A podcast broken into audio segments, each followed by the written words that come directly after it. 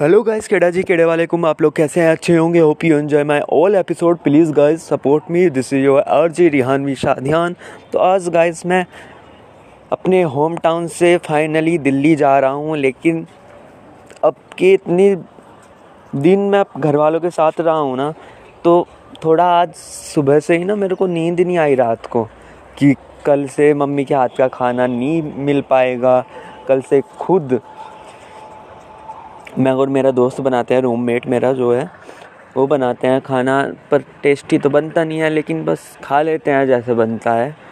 तो क्या कहते हैं, वो चीज़ आज मुझे बहुत ही, पहले तो मैं सोच रहा था कब मेरे कॉलेज खुले और मैं जाऊँ और कब सारी चीज़ें हो। अब मैं फाइनली जा रहा हूँ तो दिल पे ना एक है बोझ सा।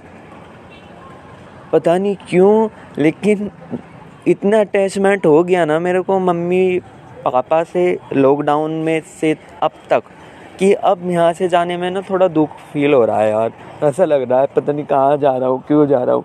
जब से सोच रहा था मैं कब निकलूँ कब निकलूँ, घर की चार दीवारी से और अब निकल रहा हूँ।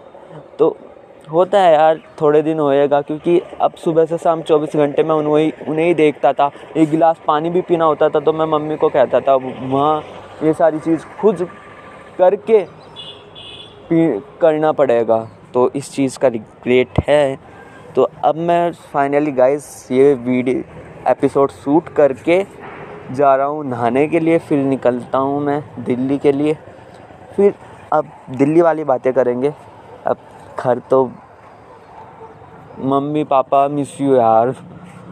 बहुत याद आने वाली मुझे। मैं अभी उनके सामने शेयर नहीं कर रहा कि, क्योंकि पता है फिर घर वाले और ज़्यादा इमोशनल हो जाएँगे।